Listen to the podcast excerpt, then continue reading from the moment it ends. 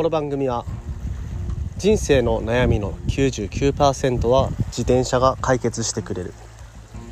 AVG23.8km 毎日の提供でお送りします。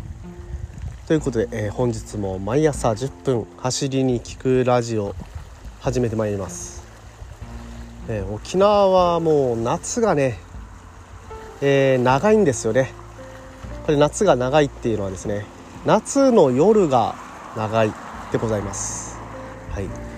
今ですね私このレコーディング時間19時18分なんですけれども全然ね明るいですね。はうん。まああのー、海の近くにいるんでね。まあ夕方はねちょっと海に来てで海を眺めながらビールでも飲みながらという感じで、えー、今録音をしているところなんですけれども。いやー本当にね、えー、冬の時期の冬の時期本当に1月2月の5時6時いやもっと早いな4時ぐらいのね4時か5時ぐらいの明るさがねあの全然あります。19時台。はい。やっぱりねあのー、こういう風に夜が長いと、えー、沖縄の夜の世界っていうのはね、えー、自然とね発展していくものでして飲み会のね、えー、席が長いとかね、はい、そういうのもありますが、まあ、沖縄の文化に触れたいのであれば、まあ、是非ね、えー、私にガイドを頼んでいただければあの沖縄の夜の世界までねアフターライドまでね、えー、まああのその料金をねいただければ案内いたしますの。で何の話や？何の話やそれ。はい。ということでね。まあちょっとねまとまりのない話になりましたが。こんなねあの夕方も夕方はですねやっぱりあの沖縄、えー、結構ね気持ちいいあの風が吹いたりとかね、えー、気温もですねあの夕方になるとドーンと下がりますし海沿いにいれば風がね気持ちいい風を受けながら、え、ゆっくりと過ごすことができると。はい。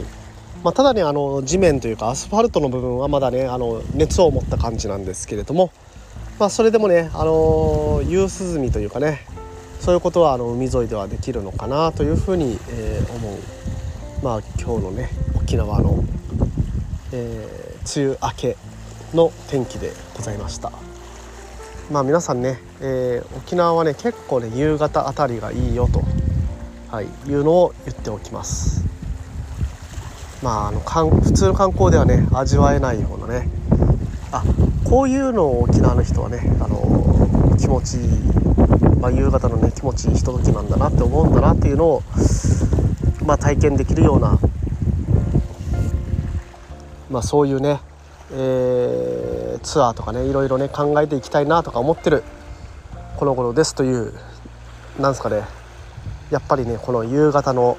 海っていうのはノスタルジーな気持ちになりますねという話でございました。すいませんちょっと前置き長くなりましたが、えー、本編いきましょう。チケラウ。ド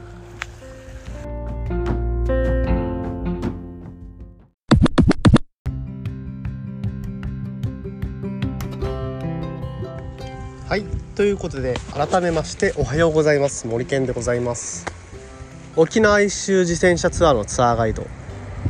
AVG23.8km 毎日の広報。AT ツアーのコーディネーター。そして沖縄県サイクルツーリズム推進協会の理事として活動しております。はい、ということでですね、えー、本日も毎朝10分走りに聞くラジオ、えー、始めてまいりたいと思います本編ですね、まあ、今日はねあの走りに聞く話というか、えー、せっかくこういうねなんかあの夕方夕方の海沿い、まあ、ノスタルジックなね気持ちに なってるところですので、え私のねあの沖縄での、まあ、これまでのね話だとか、うん、じゃあどうしてその沖縄でね自転車ガイドをやりたいと思ったのかとか、まあ、そういうような話、まあ、そこまでのね流れというか、うん、なんでここにね、えー、情熱を燃やしていけるのかと。自転車に情熱を燃やしていけるのか。そしてね、えー、それプラスその自転車ガイドっていうのはどうしてやろうと思ってるのかと。まあ、そういうような話についてちょっとね、えー、自分語りでございますが話をしていきたいと思っております。まああのー、本当にね私のこれまでのただの話をただの私の話をするだけですので、えー、今回はねああ興味ないなと思ったらまあ次の回に飛ばしていただければ大丈夫ですのではい。聞きたい方だけ聞いていただきたいと思っています。皆さん聞いてください。この波音。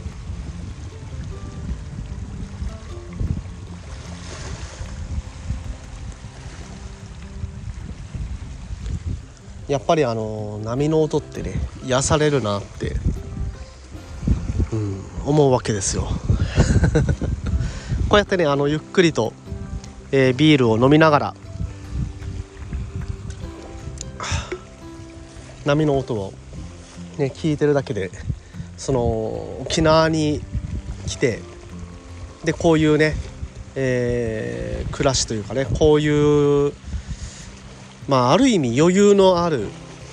心ではね心には余裕のある暮らしをできてるなっていう、えー、そういうところにね、まあ、感謝というかね、えー、そういう暮らしをできているっていうことだけにもうあの感謝の念を抱いたりとかっ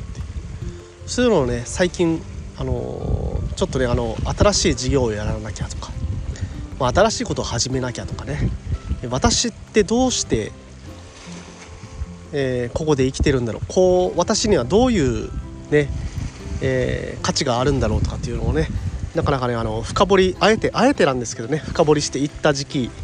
ありまして、えー、結構ね、えー、おいある意味追い詰められていた時期がまあ来てまして。はい。まあその中でねふとしたこういうね、あのー、何も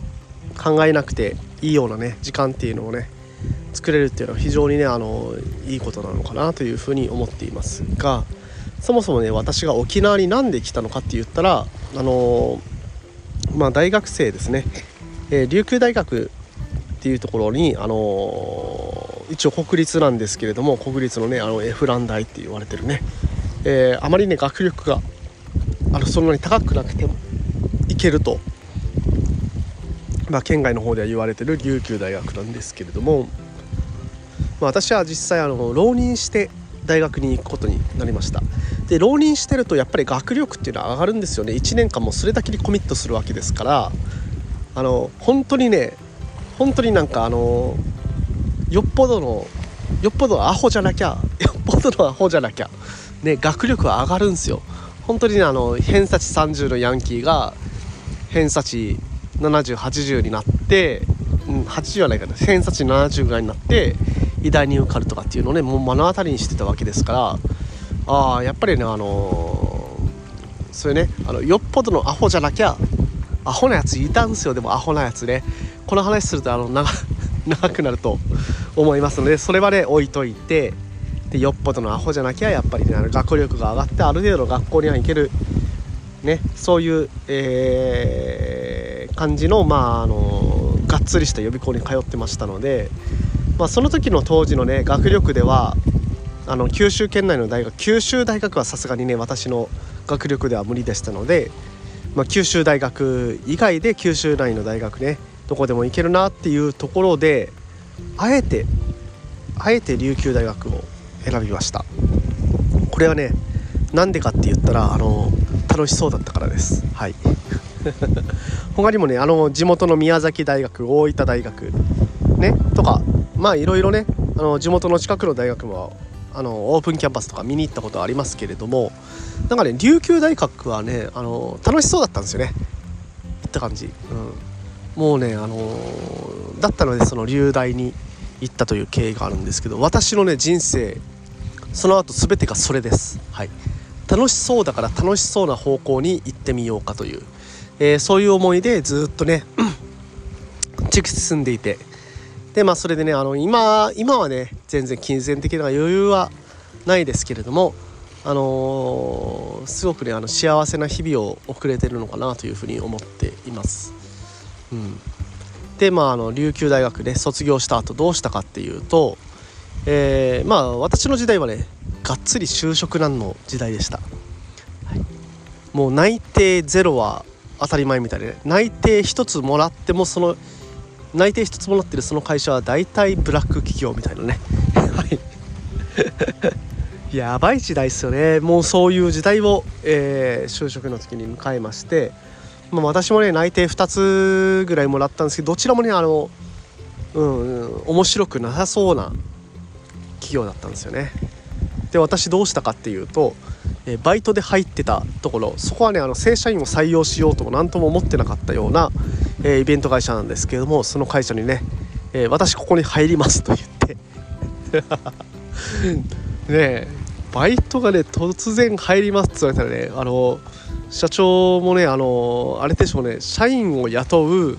金がないからバイト雇ってたのに社そのバイトが突然うちこれこの会社入りますみたいなね 言い出したらって思うとね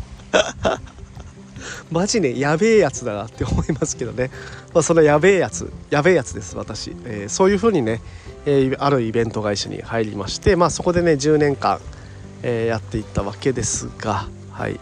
まあ、10年も経つとね、まあ、恩は恩は当然ありますんで今もね、あの、ずっと付き合いがあって何か困ったことがあれば、あの、その時にはね、えー、ちゃんとその会社の業務っていうのを手伝う気もありますし、まあ、実際ねイベントの現場ちょこちょこ手伝わせていただいてまあ私も助かってるんですよねそれでね、はい、そういうふうにまあ恩は継続しつつその会社でね、えー、10年間以上勤めたえー、時ですね。まああの9年目8年目ぐらいの時にですね、えー、私自転車に出会ってしまったんですよね。はい。でその自転車に出会って自転車にドハマりしたっていうのがちょっとね今人生の転機になってるのかなっていうのがありまして、うん、まあこれはでも、あのこのラジオを聴いている方たちだったらよく分かってらっしゃると思うんですけどここまでねあの自転車に特化しようとしてる素人はいないなという、はい、いうようなところまで来ています。まあ、素人もねここまであの自転車に特化していくとあのプロっぽくなっていくものでして、まあ、これはですねあの前職のイベントの時にもよく感じたことなんですけれども、